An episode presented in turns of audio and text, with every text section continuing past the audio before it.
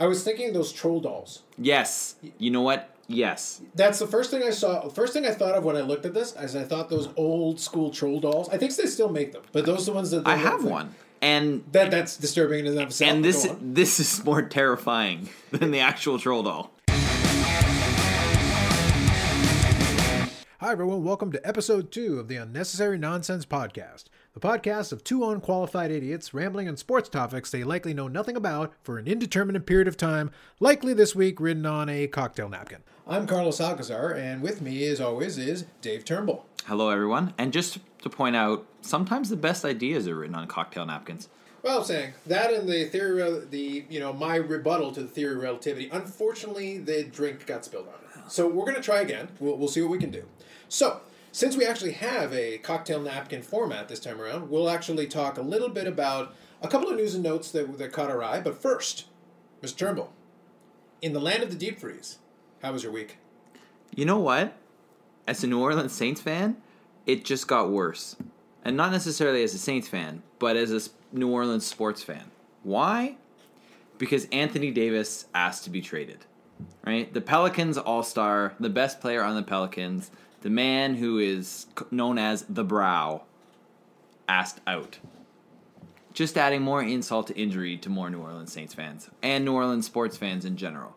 And why are you thinking, why is there such a connection between the Saints and the Pelicans, two different leagues, same owner? So they're all part of the same family.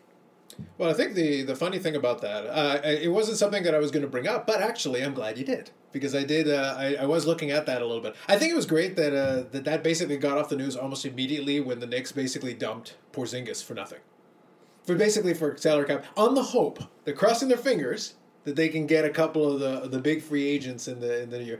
We won't go extensively into that because I know about as much about the basketballs as I do about the uh, about soccer, or as I like to call it, uh, pretentious cross country running. Uh, you know, in circles. And but we will at some point have a discussion on that. It will be interesting, though, in all in all seriousness, to see what does happen with uh, with Anthony Davis. Short TLDR for me. There's really no incentive on the Pelicans to trade to do the trade. It doesn't matter what you want. However, there is the side of it that argues that you do want to get something of value, and if you can basically take three quarters of the LA team, maybe you can build around that. Maybe you can do something with it. Of course, you're not going to get equal value, but that's that's you're always going to get pennies on the dollar when you're trading somebody who's basically said they want to be gone. No, anytime you have a superstar who says they want out, you're never going to get as much as you could if they wanted to stay in that town. Yeah, I think they could still get a good, decent haul. And in the end, if he ends up going to the Raptors, then I can live with that because that'll make me happy too. Well, we'll see. The Raptors are a completely different discussion entirely. We will at some point devote a little bit of time to it. So, with that said, I spent most of my time short version trying to hibernate and avoid the weather, which has been frigid on a scale of 1 to 10, probably about a 9 5 for us. And then I'm hoping that, you know, as we get into the weekend now, we're going to go from merely frigid to simply ridiculously cold. So, with that, I should be able to go out and about and do some errands. You can actually get some groceries for once. Yeah, that, that'd be good. All right. With that out of the way, there are going to be a couple of news and notes we're going to talk about, and then our main topic of the day is the well, not really the launch, but rather the the onset of week of season one of the Alliance of American Football, or AF, which is an absolutely terrible acronym, and I still don't like it. However, the concept is good, and there are elements of it that we like, and we'll discuss that further. But as far as news and notes are concerned, there are some good ones uh, this time around. By the way, news and notes is basically not necessarily going to be the biggest stories. They're basically just ones that caught our eye or something that we thought might have found entertaining. So for me, as a Dallas Stars fan, long time going back to the early days of Modano in Dallas, I rather enjoyed that it was a bit of a callback for me. Back in 2017, the Dallas Stars traded a young defenseman they drafted in 2011 named Jamie Oleksiak. Now, he's not really a household name. Uh, this season, he's got 11 points, so not exactly an offensive defenseman, primarily defensive. But they traded him to the Pittsburgh Penguins for a conditional fourth round draft pick in the 2019 draft. Why would we even be discussing this? Only one reason. In this year, prior to the trade deadline, Dallas needed some depth on defense, so they ended up reaching out to the Pittsburgh Penguins and asking them to trade Oleksiak back to Dallas. But what they did in return is they traded Pittsburgh back their own conditional fourth round draft pick, the exact same draft pick they received for Oleksiak in the first place, showing that in the NHL, apparently, even almost two years later, you can hit the undo button. If only Windows gave us that luxury. That would be fantastic. Secondly, kind of a good one, and I want to throw in. Uh, I I want Dave to weigh in on this one. This one was a favorite of mine that I just happened to catch scanning MLB.com. Noah Syndergaard apparently has too, probably too much time and definitely too much money. He apparently hangs around his house watching TV wearing a basically a, a house robe that is actually designed and basically completely copied over from his New York Mets uniform. Your thoughts? Well, if you're looking for a new level of pretentiousness, then this is it, right? It, it makes me wonder sometimes. I mean, I'm not a big fan, well, not a fan at all of people saying mean things to other people on social media, right? I think there's far too much of that in society today. But when you post something like this with that kind of look on your face, watching like stock tips, you know what I mean? That there's a, there's a level of elitism evident in this picture, which is just off the charts. I actually would have preferred it if he had been holding a glass of champagne. And probably a cigar would have been fitting too. Yeah, in one cigar in one hand, glass of champagne in the other. I think that would have really done it. I think that would have sold it all. But here's the other thing, and uh, I'll put a link in the description uh, in case you want to check out this picture because it's rather interesting. It's kind of entertaining. You can afford a customized bathrobe. You're watching stock tips, but you can't afford a light. This is true. You're basically sitting in darkness. You look like you're sitting in someone's basement, hanging around with your bathrobe. It's kind of creepy. And for the record, this isn't a selfie, so it's not one of those you could excuse. Well, they couldn't get the right length angle because they're holding the phone in their hand. No, no, somebody took this picture of him. So you know, like, has anyone heard of a flash? They need to take uh, they need to take some photography lessons because the contrast on this is dreadful. So you've got the lack of lighting in the front, and then the TV basically looks blurry and blown up. This is just not good picture composition. Just uh, I'm not a fan. And then the other image from this one, nope, that doesn't look that much better. No. Yeah, so I'll include a link in the description for that one. That's another bit of a silly story. Uh, the next one is what I like to call the Bryce Harper rumor update. And the Bryce Harper rumor update is, do you want to know? Sure, please tell Ready me. for it? The Bryce Harper rumor update is nothing has changed, nothing has happened. Effectively, there are basically four teams, I believe, now that are quote unquote in contention. So you have the Philadelphia Phillies, you have the Nationals themselves, Padres have thrown themselves have thrown their hat kind of in the ring, and the Chicago White Sox. So those are the four teams. But almost every team in Major League Baseball, someone has argued should at least make a pitch. I even read an, an article on The Athletic, and what I'll do is if I can find the article, I'll also throw a link in the description just in case uh, you wanted to read, read on it yourself. He was arguing that basically every team in Major League Baseball should be taking a pitch at him. Now, at the end of reading that article, I was kind of wondering if he was on the payroll for his agent because I'm like, I don't want to spend too much time harping on the Harper thing. I will as we get closer to spring training because I think it's going to be relevant, especially since we're getting closer. February 21st, we're getting our first spring training game. We're getting closer now. But the thing is, for $300 million potentially for 10 years, or maybe even more than that, why? I think Bryce Harper is a good player. He's a, he's a multi time All Star, no problem. But I'm looking at a guy whose biggest asset is that he's 26. You're projecting greatness upon him. He's very good. He's won an MVP award, so he's not a bad player. But I'm looking at a guy who's cracked 100 RBIs, I think, twice. He's hit over 300 twice it's it's not like he's a perennial 30 home run, 100 RBI, 300 hitter. He's not like an Albert Pujols. And if you give me a 10 year split, and I used this example earlier, if you give me the best 10 years of Albert Pujols from like his mid 20s to his mid 30s, even using an example where he started to fall off towards his mid 30s, but even if you give me that 10 year period exactly, 300 million, no problem. Miguel Cabrera's contract is in that range. But if you give me his best years from age 26 or so till about age 35 or so, again, 300 million, no problem. Both those guys are perennial 30 to 40 home run, 100 RBI. They have career averages almost 300. Bryce Harper hit under 250 last year. He did hit 30 home runs. He did hit 100 RBIs. The idea that he's going into his prime, I get it and I agree. But if we're going to pay $30 million a year average, not not per year and a one shot deal, but average. You know what, what's Chris Davis worth? He hit forty home runs three straight years. Oh, well, then look what he also hits to him. two fifty. He also hits. No, no, no. I'm talking about Khris Davis in Oakland. Okay. K, Chris right. with a K. Sorry, my Chris bad. with a K. I'm thinking yes. But the thing is, he's done it the last three years. And here's the thing: he also hits two fifty. Maybe maybe somebody should go give him thirty five because he because he hits more home runs. Well, I think the problem is you, the numbers are just becoming indefensible, right? If you're going to pay somebody that amount of money, you want the best player in the MLB. Now, there are people I think I'm sure out there who argue that Bryce Harper is the best player in Major League Baseball. But uh, the numbers you're saying I can't even that argue up. that he's the best one in this free agent class. Well, fair. depending depending on how you think about the defense, Manny Machado might be more valuable, and he is in this free agent class. So it's like we've got two guys here, and I'm like I'm looking at them. Here's the thing: I wouldn't want to give thirty million to either one, but if you're going to sell me on the idea, attitude notwithstanding, Manny Machado still looks better. The the only thing that I would want with Harper is I need one more thing. He's considered to be kind of close to a five tool player. There's no gold gloves over there, so it's like you can't say, oh, the defense brings it up to another level and adds that additional element. no, you you're strictly paying for offense here. Yeah, and the thing is, the offense isn't. It's a, it's an excellent to potentially elite level. It's not like oh, it's elite for sure every year. I know I can bank on it. Once I'm at that point, sure, three hundred million, whatever. It's not my money anyway. At the end of the day, but it's just a little odd. I find the whole thing strange. Next, I think on the agenda a little bit here. Really, news and notes wise, that's the biggest ones. I think. What else did we want to talk about? Oh yes, last one I wanted to mention as far as Twitter is concerned. I will include a link in the description but I can only describe this as what the hell? What were they thinking? What is this nonsense? I'm still thinking that looking at the picture now, and you, again, you'll see the link in the description. It's a bobblehead, that's for sure.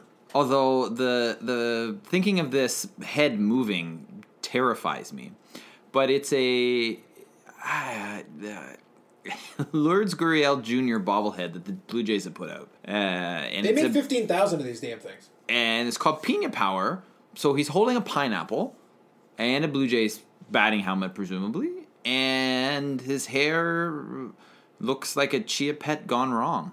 I was thinking of those troll dolls. Yes, you know what? Yes, That's the first thing I saw. First thing I thought of when I looked at this, is I thought those old school troll dolls. I think they still make them, but those are the ones that I have like- one, and That that's disturbing in itself. and this this is more terrifying than the actual troll doll. Okay, so I've got several problems with this, but I'll say really at the high level of what my issues are with this. Number one, this really is supposed to be. This is what what is going to make me want to go to the ballpark with with the overpriced ticket prices that Rogers has going for the Jays tickets. Oh yes, let me run and let me because nowadays for bobbleheads you have to get in line. It used to be. I I remember not that long ago that on a bobblehead day, when I had a ton of tickets and I would go to a bunch of games, I actually showed up 10 minutes after the game started, walked in, walked over, and I was actually busy that day. I didn't have time to go to the game. I came in 10 minutes after the start. I walked in, grabbed my bobblehead, and walked back out. That's how few people were attending. Yeah, you can't do that anymore. You can't. So you have to get in line for this hideous thing. I think the other problem is though, now you used to have like all the bobbleheads sort of look the same, right? They're sort of like maybe standing with a bat, and and it had a big head, obviously because it's a bobblehead. And now it seems to me because there's so many bobbleheads out there that they're trying to just okay, what can we do to make this bobblehead more interesting and more different? I have many bobbleheads, and some of them, you know, the catcher's mask can be taken off, or they have like different pieces you can put on, and it's becoming too much. Like I have so many bobbleheads. I'm not. I used to be all about the bobblehead, and now I'm like, you know what? If I go to a game that's a bobblehead, okay, but I'm not going for the bobblehead anymore. But I feel like marketing departments of different MLB teams now are saying, what can we do to make this almost like a McFarlane figure as opposed to a bobblehead? Well, I think I think the problem is the McFarlane figures are actually well done. So it's and you would come up and you'd have the alternate uniforms and all that. This in reality, what it comes down to is you have a baseball player with a ridiculous haircut, a batting helmet that wouldn't fit with that hair, and the man's holding a pineapple. You know what I'd like him to hold? I'd like him to hold a baseball glove or a baseball bat because I want him to hit or catch something. And it's not even like a pineapple, a baseball that's like turned into a pineapple, which could kind of maybe look kind of cool. No, it's a legit pineapple. Yeah, it's one of those things. I'll I'll, mark this under uh, grumpy old curmudgeon. I could live with that. But it's like I, I've seen. I've got a, I've got a handful of bobbleheads that I've collected over the years myself. I've got a bunch of them that are sitting just a couple of feet from me. And the truth is, it was there were a lot of different angles you could take on it. You could do figurines, you could do dolls, you could do bobbleheads. There were different angle ways you could take at it. I feel like they put a little bit more effort into some of the older ones, and giving it a troll haircut is not really going to put it over the top for me. But that's uh, your angry old curmudgeon corner. We'll, we'll move on. We'll move on to more positive matters. So I Yes. think, uh, did you have anything else you wanted to add on any of these? No, I think I think we're good. I think we can move on to our football talk of the week. Okay, so now this uh, we're gonna turn the corner to a more positive, positive discussion because with the Super Bowl coming up, uh, actually, hold on, before we go, we must address the elephant in the room. We must discuss the big game at the end of the season. We watch way too much NFL this year to completely gloss it over and ignore it. Quick spoiler: I totally put in my wager this uh, this afternoon, and I totally bet uh, in not insignificant sum on the Patriots. So one of two things is going to happen: either Tom Brady is going to pay me for the privilege, or we're all going to secretly celebrate a Rams Super Bowl, and then we'll forget about it three seconds later because really we only care that the Patriots lost. That's true, right? It, it, nobody wants the Patriots to win except the Patriots fans, but you still kind of think that the Patriots are going to win. That would be my expectation. So I'll give my prediction first. I'm not going to go too much into depth because the truth is, if you are listening to this or any other sports podcast, radio show, television show, you've had almost two weeks to be beaten to death with every form of analysis, and almost all of them come to the exact same conclusion TLDR. So for the Patriots to win, they basically do the Patriot thing control the clock, play smart football, don't turn the ball over, and allow their experience to take over. Versus the Rams. If the Rams are going to win, they need to find a way to get make sure their running backs actually are able to do their jobs. If Todd Gurley is effective and CJ Anderson are effective, they can turn the Patriots game plan on them, run the clock, control it, and basically keep the possessions out of the Patriots' hands. They do that, keep it low scoring, basically do the New York Giants model. Just control the game, control it. If Goff can make a handful of big plays, that's enough. That's all you really need to do. The, the formula is out there. And of course, the most important piece to the entire puzzle hit Tom Brady. There's no big magic or, you know, secret, or it's not like no one has figured out how to crack this code. They've gone to nine Super Bowls, extremely impressive. That's in 18 seasons where Tom Brady's been healthy. Guess what? That's 50%. That means 50% of the time somebody figured out how to beat the guy. How do you beat him? Hit him. This playoff, he's barely been touched. And if you don't touch him, well, then he'll just pick you apart surgically. No big, no big 40 yard bomb passes. It'll be eight yard pass over the middle, eight yard pass on the side. He'll hit Gronk for something and he'll run a couple of yards in there. It'll just be an endless array of that. Yeah, I think the one thing Tom Brady's proved is that he's efficient, right? So that if you give him the opportunity to beat you, then he's going to beat you.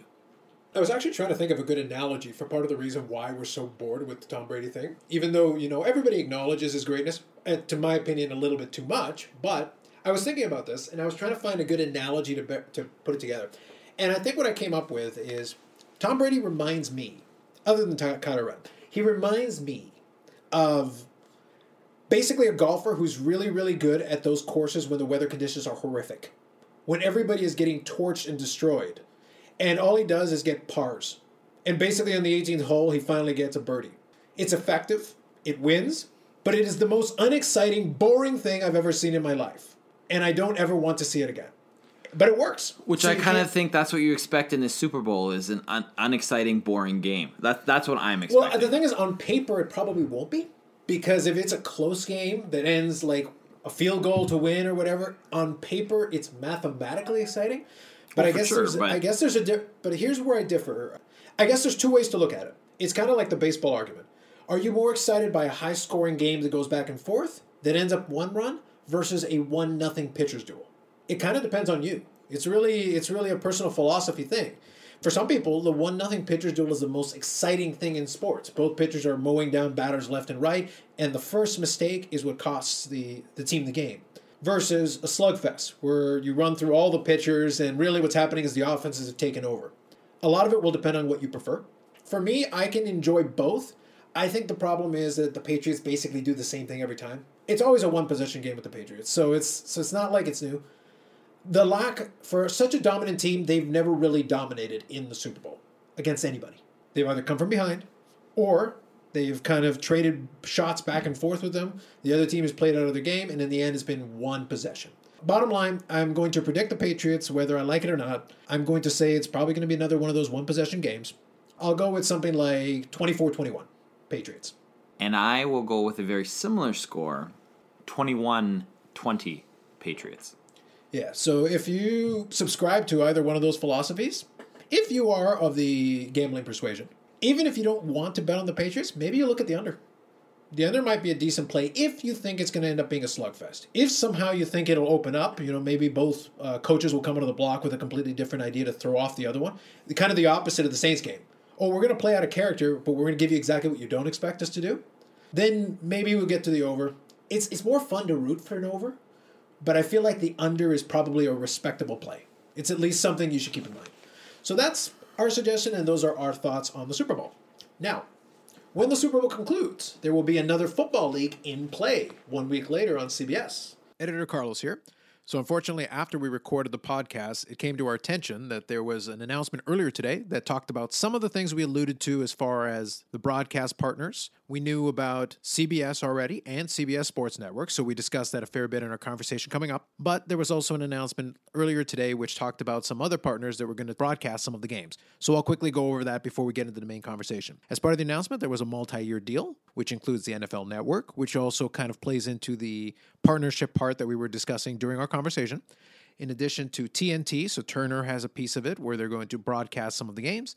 And lastly, Bleacher Report Live, which is traditionally a pay per view streaming services, but they're going to apparently show some of the games free. So this can only be a good thing if you're a fan of potentially being able to see it, it because you're going to have a variety of different platforms. So we'll talk probably more about that next week well, as a kind of an update once we have a little bit more of an understanding. But for now, we'll get back to the conversation about the Alliance of American Football.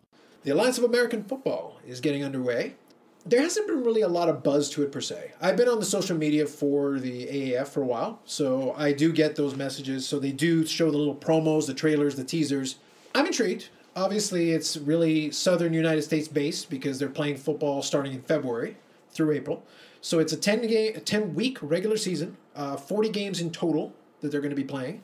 There's a lot of quirks and nuances that they've thrown together. I'll give a couple of quick high level notes about it. Really, what you need to know is that it's co founded by Bill Polian, who has plenty of football credentials, and uh, Charlie Ebersol, so the son of Dick Ebersol, who is obviously famous in television circles and also uh, was involved in the XFL experiment back in the day with Vince McMahon.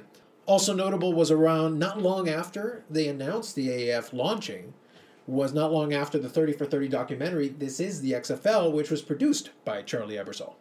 I believe he directed it as well. Yes. So it's like there, there are parallels there, and obviously Dick Ebersol was a bit was a part of that at the end. And discussing- Dick Ebersol's on the AF board as well. Exactly. So there are connections to that. Obviously, also, big, we're not going to talk about as much today because it isn't set to start until 2020. Vince McMahon also declared that he was going to relaunch the XFL in 2020. So that'll be another discussion for another day. But this one is going to be first to market. I think first we'll talk about some of the things that maybe caught our eye there that interest us about what we see here. You speculate a little bit on a couple of elements of it, and then also look at the future prospects because there is another competitor coming down the line potentially. We'll see if they actually hit the field. And also if the approach they've done where it feels a little bit low key is maybe the smart strategy. We can discuss a little bit about that and speculate on it. But go ahead. Why don't you get started and say a couple of things? All right, so I'm going to try and go through some things that I thought that maybe you wouldn't have necessarily zeroed in on.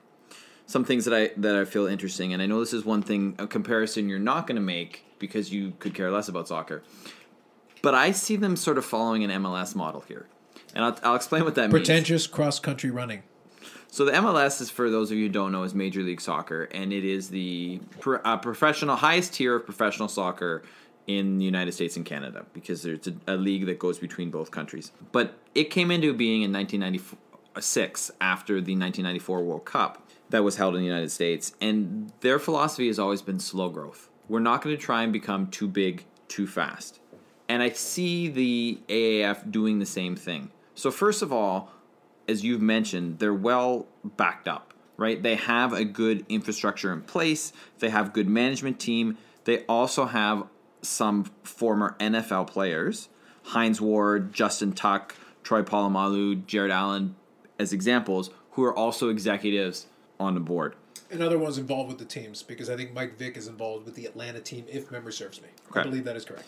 Uh, you also have some former NFL coaches. Mike Singletary, who used to be the coach in San Francisco, uh, Mike Martz, who used to be the Rams head coach, and Steve Spurrier. Was he Washington, I believe? Steve Spurrier. Steve Spurrier was in a couple of uh, landing spots. I'm just trying to think. He, I think he was with the Redskins. I believe that's right. And obviously, Steve Spurrier is known mainly for his college exploits, but he did have a couple of shots in the NFL as a head coach. So, point being, you have a management team that's in place that knows what they're doing. You also have league control. So the league owns all the teams, which is is something that that's important, I think, in getting it off the ground. It's only a ten week schedule, and only four teams make the playoffs. So you're not going crazy with everything, which I think is is good as you're starting off point. The other thing I found was interesting, and, and, and some people may find interesting as well, is is they're also giving a chance to female assistant coaches. And the three that I mentioned here Jennifer King in Arizona, Jen Welter in Atlanta, and Lo Locust in Birmingham. So I think that's another interesting aspect to this is is is that if this league flies, I mean obviously it's going to go for this season, but if it flies beyond this, that you're going to have the opportunity for people to develop, not just players, but also coaches and potentially executives as well. If you have all these former NFL players who aren't involved in the NFL anymore, but are involved in a football league, they may have the chance to learn sort of learn the ropes and maybe get back into the NFL. Yeah, I think to that regard, I think I think right now the marketing angle they're taking from it, they're not calling themselves a developmental league, but the, but in reality, they're pitching themselves as a potential way for players who are right on that fringe, who would normally be vying for those practice squad positions, or who are just because you're not going to get bums off the street. You're not going to be able to just find somebody and then be able to because a lot of these uh, players, especially some of the higher profile ones, were college football stars. So they're players who were thought to be good enough, maybe had a cup of coffee in the NFL. So they're right on that line. If there's any aspect of their game that they can improve, that might be a good way to potentially uh, potentially give themselves additional film tape. You can get to the point that you have uh, that you have the capability of presenting yourself as still a viable football player. You're going to have new, t- fresh uh, data to be able to show teams that hey, I can still play. I'm willing to play, and I'm still willing to learn, and I'm trying to, and I'm still trying to improve my game. So that's huge. Secondly, I think the low key approach is probably beneficial because it doesn't overhype it. Really, a lot of it is learning the lessons of the original XFL. I like the original XFL for what it was because I didn't take it to be more than what it was. They tried to promote themselves probably too hard. It ended up being a, a really good rating for week one in game one, but then it almost immediately tapered off because I think they did over 10 million viewers for the inaugural game. But it quickly became kind of a sideshow and then became just a good way to kind of a punchline. Yeah, well, part of that too was the pre- the preparedness of the players to play, right? People said, "Hey, this is promote." Like you said, it was promoted really well. People wanted to watch, and then they watched it and realized this is really crappy football, and that was part of the reason there was a problem with the XFL. And I think, regardless of what we talk about here, and regardless of how well the league is organized, and if you don't get people watching it, you don't get bums in seats, you don't get TV ratings, this thing isn't going to fly. Now, I think there's a point that can be made about whether or not people are actually football fans. Are you a football fan? Are you an NFL fan? Are you a college fan? Right? Or are you just a fan of the sport? Because if you're a fan of the sport, then you like watching the game at all levels. Right? So if it's not the NFL, like I think we're both in agreement that this is not going to be as good as the NFL. No, and by na- by nature it shouldn't be. The NFL technically should, with the budgets and with the salaries they can offer and everything. They should have the best of the best. Whatever- Yes, if you're absolutely. if you're a fo- if you're a four down football player or a three down football player who wants to play four down football, it doesn't matter. If you're a football player, American football style, then you're probably in the NFL if you're among the elite, unless there's some weird thing that has prevented you from being in that spot. Yeah. But I think the league in itself is doing things that can try and make it uh, as best as possible. So one of the things we haven't mentioned yet is they do have a TV deal, right? The opening day and the championship game are going to be on CBS, so it's going to be on network television, and at least one game a week is going to be on the CBS Sports Network, so on cable. Now that's great. They have a TV deal. It's going to be there. Now we have to find out: Are people actually going to watch this? I'll be watching opening day. I think a lot of people will be watching opening day, regardless of whether they watch after that. Who knows? The other question is, like I said, how good's it going to be? But the league is doing everything they can, I think, or a lot of things they could, to try and get people in there. So one of the things I, I've written down here and mentioned is the season ticket prices. So you can get season tickets, so this five games, for seventy-five dollars. So all the games for one person for seventy-five dollars. That's Right. starting at yeah. Yeah.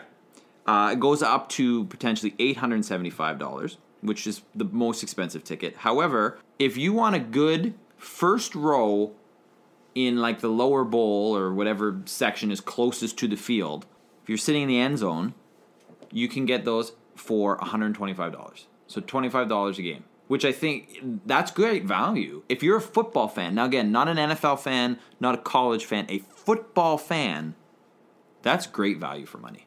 Yeah, I think what they're selling themselves as being an affordable alternative once the NFL season ends. NFL season's over. If you're still interested in watching football, there's us.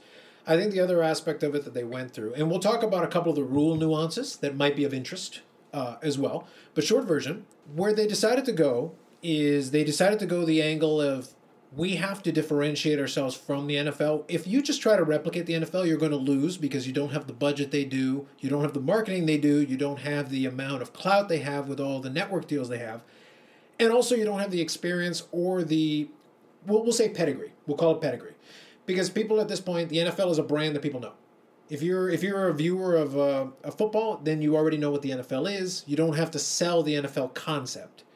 When you're trying to be a new league, it doesn't do you any good to try to replicate somebody who's bigger than you, has more budget than you, and has more marketing than you because you're going to lose from experience and sheer, they'll bludgeon you to death with money. The second thing is they haven't really established a relationship of antagonism with the NFL.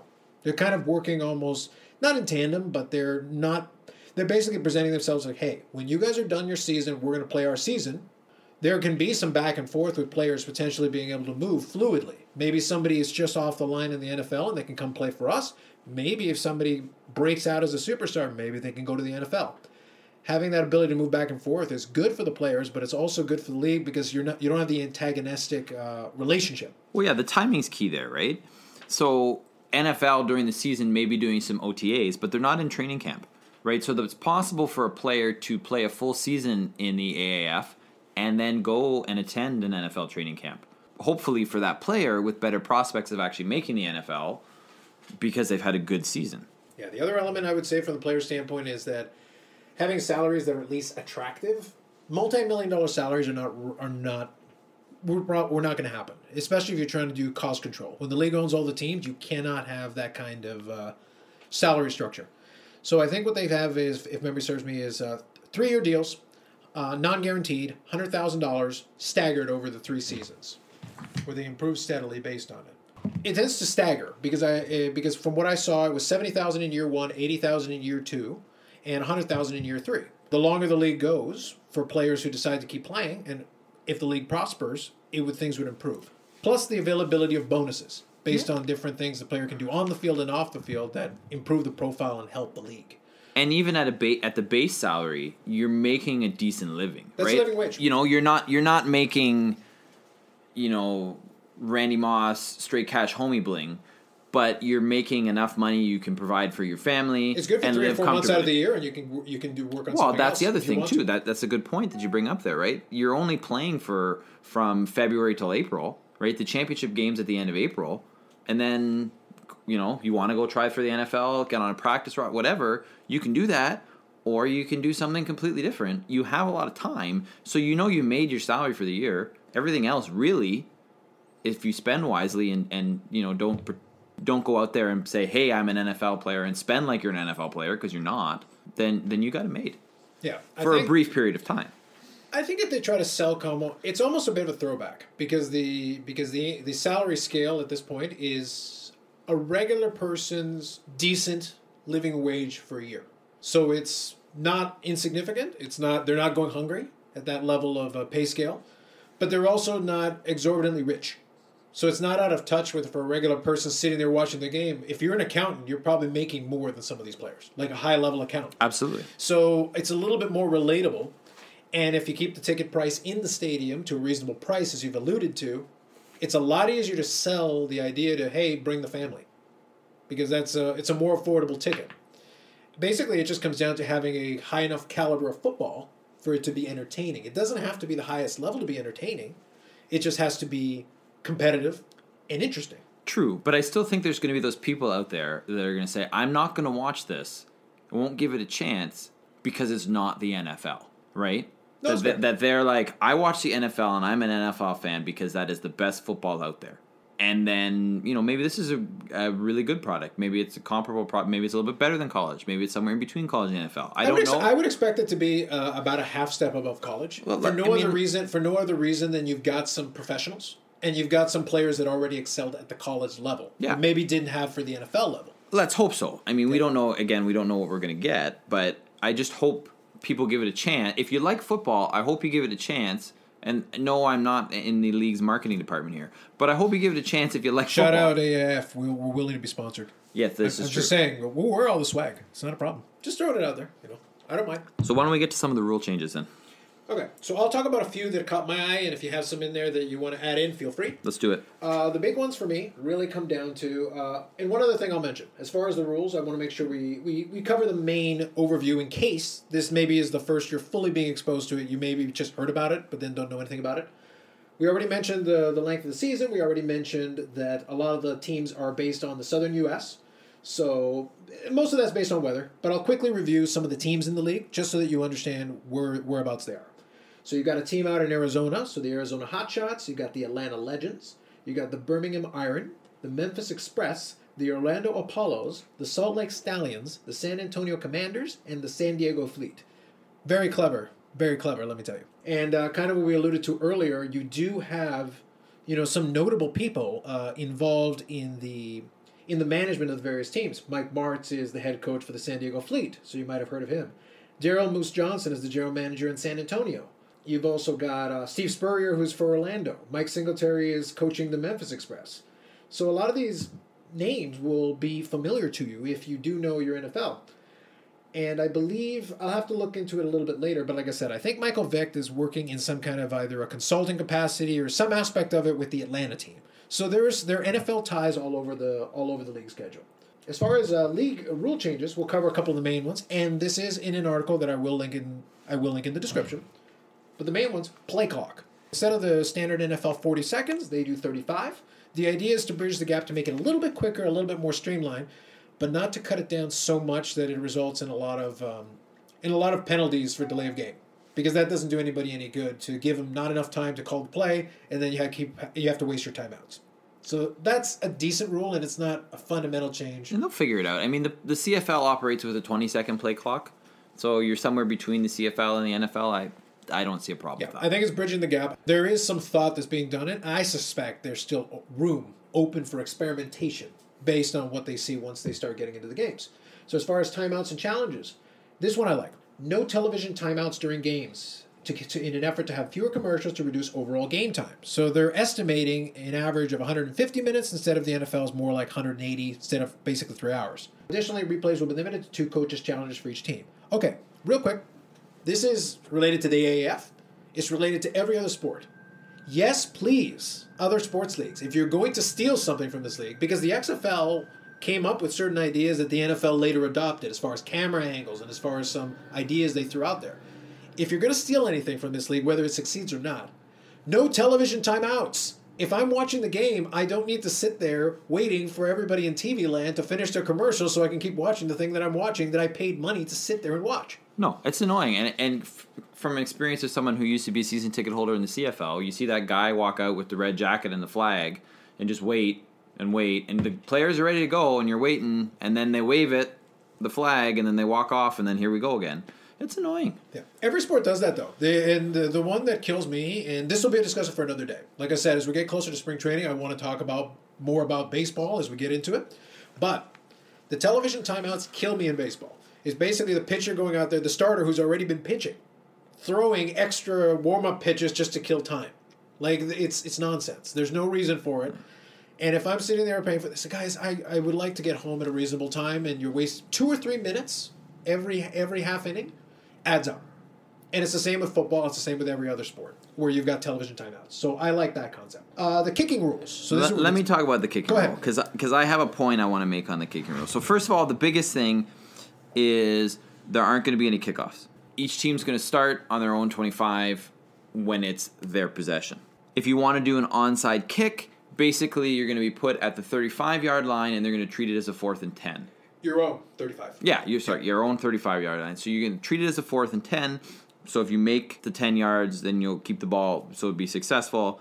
And if you don't, then the other team would get the ball. And also, so as far as a risk reward thing is, that's smart because you're still being penalized if you don't make it.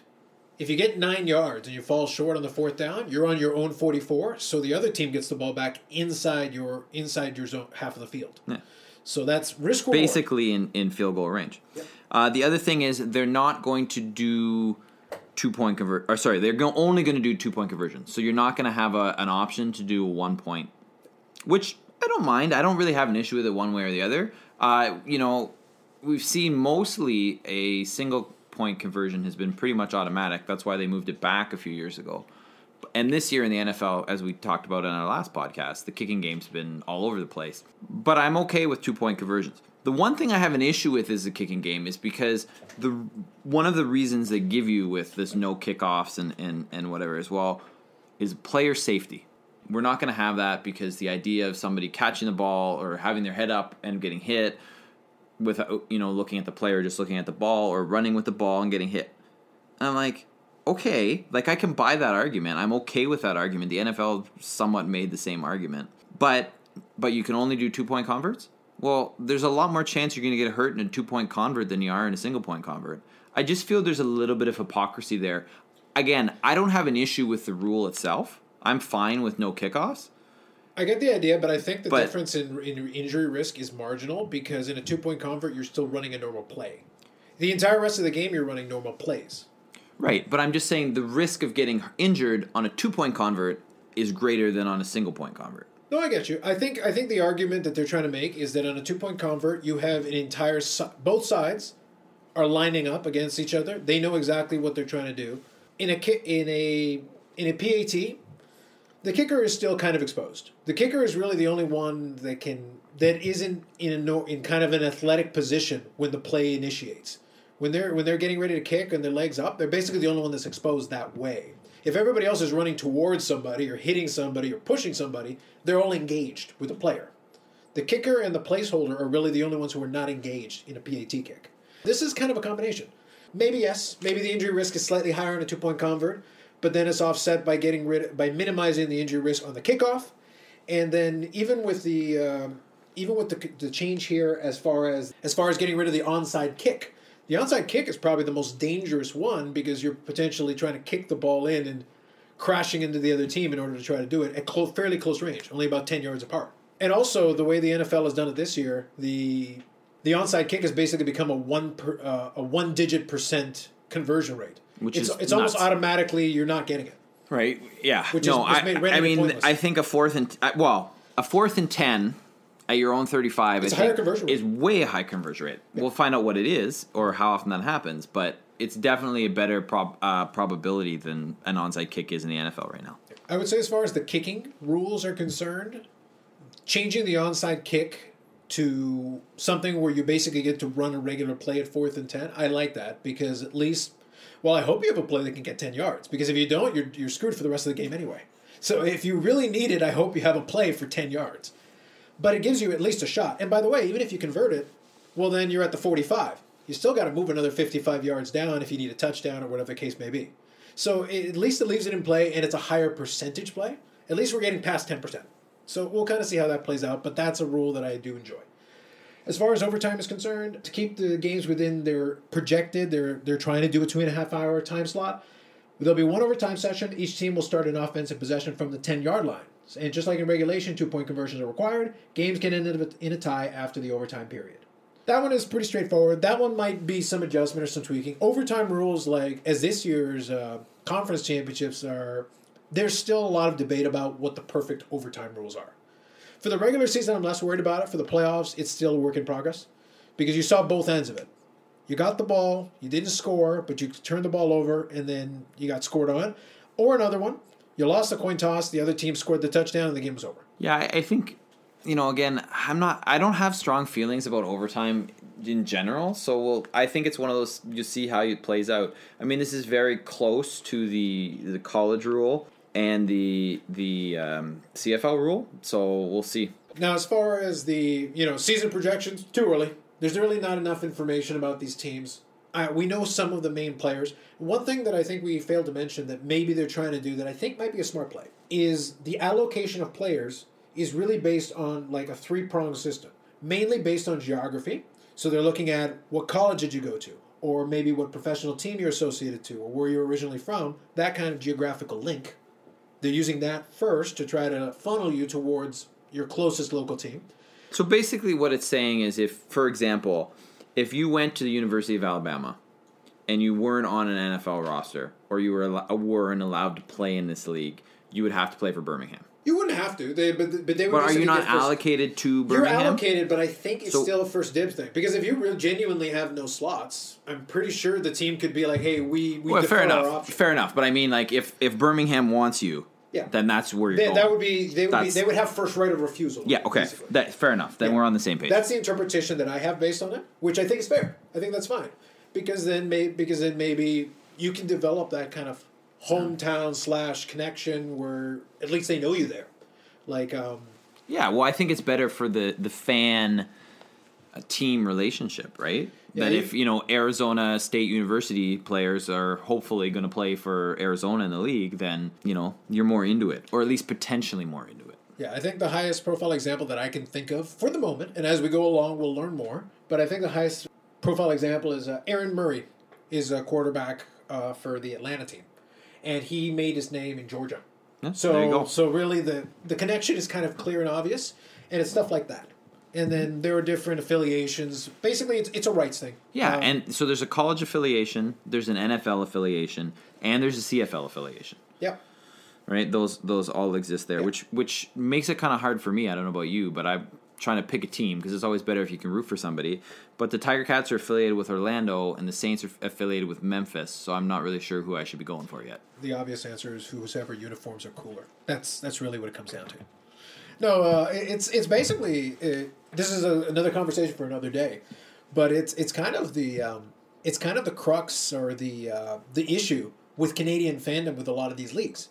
We do not have a geographical affiliation, so we have to kind of look for angles. Maybe a favorite player, maybe maybe a team that we happen to gravitate to for whatever reason. You know, for example, you've got your you've got your New Orleans Saints. You claim it's related to your family going down New Orleans. I happen to think you were clocked on the head with a fleur de lis at some point, and then it just stuck. It's also possible. That's that's a re, that's a more entertaining you know origin story. That probably is more likely. Or maybe my family conked me on the head with a fleur de lis. Yeah, whatever. You know, family violence, it's fine. It's all good. But the point is that if you don't have a personal connection or a geographical connection, or maybe your your family rooted for a team or whatever, then it's kind of open ended. You're basically a fan free agent, which is a concept you know that that you that we can discuss at length. The truth is, fan free agency is tricky. The only thing that I have to say is that once you kind of pick a team, I really don't respect you if you start flip flopping. I think once you pick a team, you kind of got to roll with it. It is what it is. You know, good, bad, or indifferent. doesn't mean if like a player you like goes to another team, you can kind of root for that player or Totally can, yeah. or root for that team in certain situations. But your team is your team, and you should be sticking with them. Once you've got a team and you're that's your team, unless of course they trade PK Subban, in which case then then it's okay to. Well, we've discussed this already. We've, we this will be. I think at some point, to be honest with you, I think if we ever have like a slow week where we don't have a great topic idea, we can talk about how the Montreal Canadiens are dead to you. Sure, but today is not that day. Yeah. As are by the way, are the Dodgers dead to you because they did trade away Puig We'll talk about that later. but no, the Do- they're not. At least not yet. because they sell Vince Scully. Well, he's always going to be there because you're basically retired from that team. Yeah, so that's fair. Really, as far as team allocation is concerned, that's interesting. You know, it'll be hard to tell.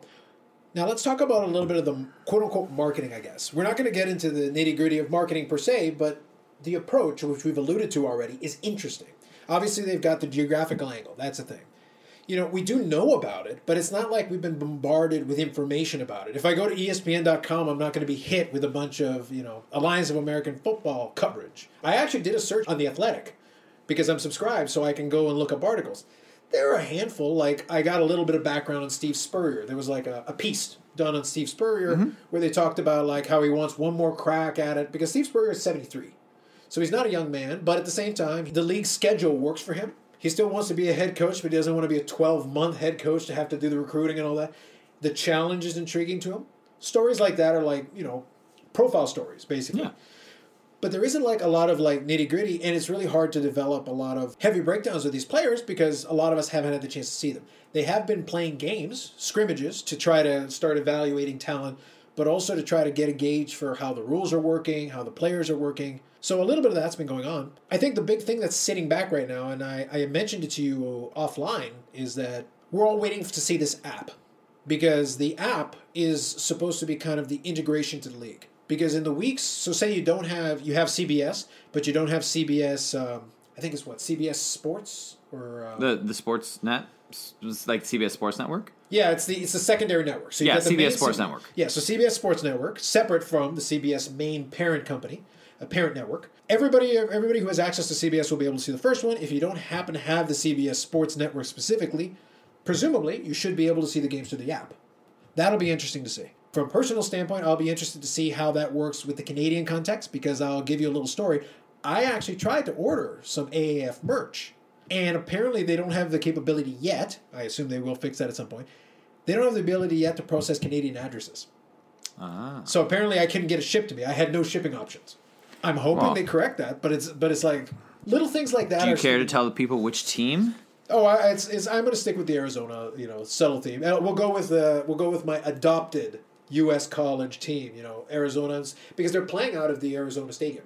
Okay. So so Fair enough. that's that's kind of what I've gone with in that regard. But yeah, I think any kind of outreach to fans you want to be able to do, right? So Especially if I fans in give you money. Well, that too.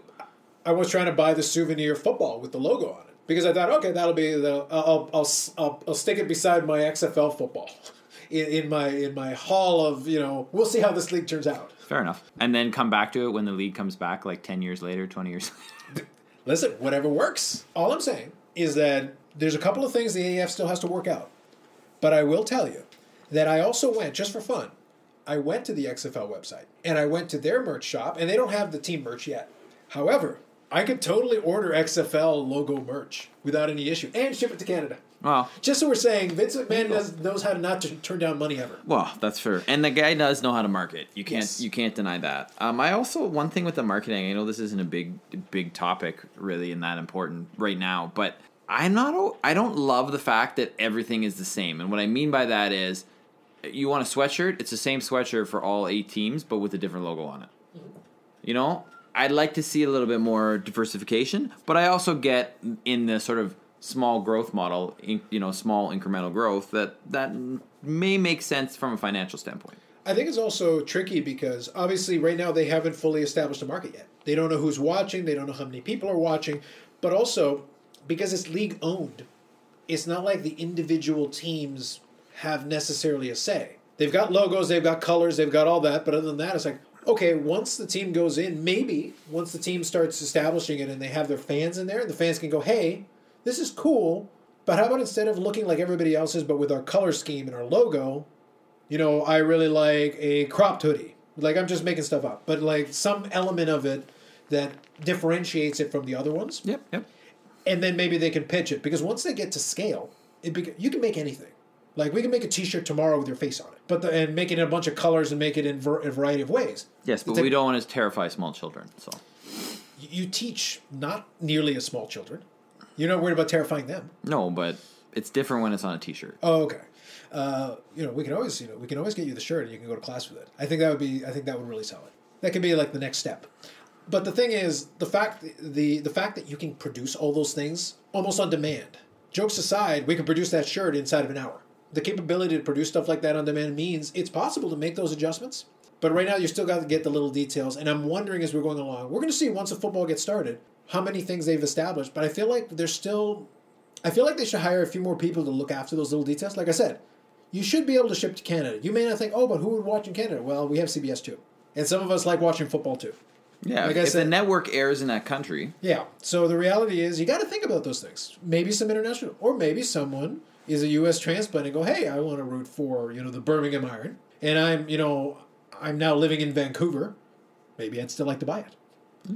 All those things are possible, but you have to take that into account. It's something that's got to be worked on. We'll see how they do with that. I'm curious about the rollout of the app because obviously, as the moment that we're recording this, it still hasn't come out yet. And what I was wondering about, what I speculated on, is I'm wondering if they would take it, it'd be expensive, but I'm wondering if for a big splash, I'm wondering if they would announce it and roll it out in uh, in in amalgamation with the Super Bowl. Basically, roll it out on the day of the Super Bowl, and then promote it during the game.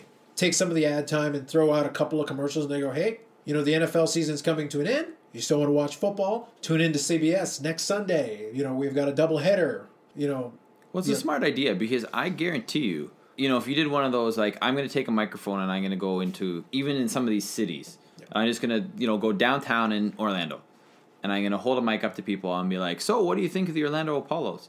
I I would imagine at least mm, probably higher, but at least seventy five percent of the people you talk to aren't gonna know what you're talking about. Well, I think Orlando and uh, Florida in general is a bad one.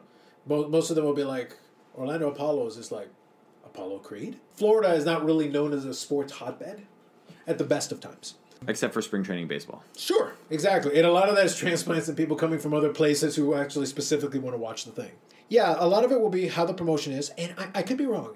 Is the Super Bowl not being aired on CBS this year? Yes, it is. So you know what? There's your cross promotional. Maybe CBS themselves is like, well, it's our product. We're going to be throwing it out next would week. be smart, yeah, like CBS. especially from a CBS standpoint. Like you want people to watch this thing.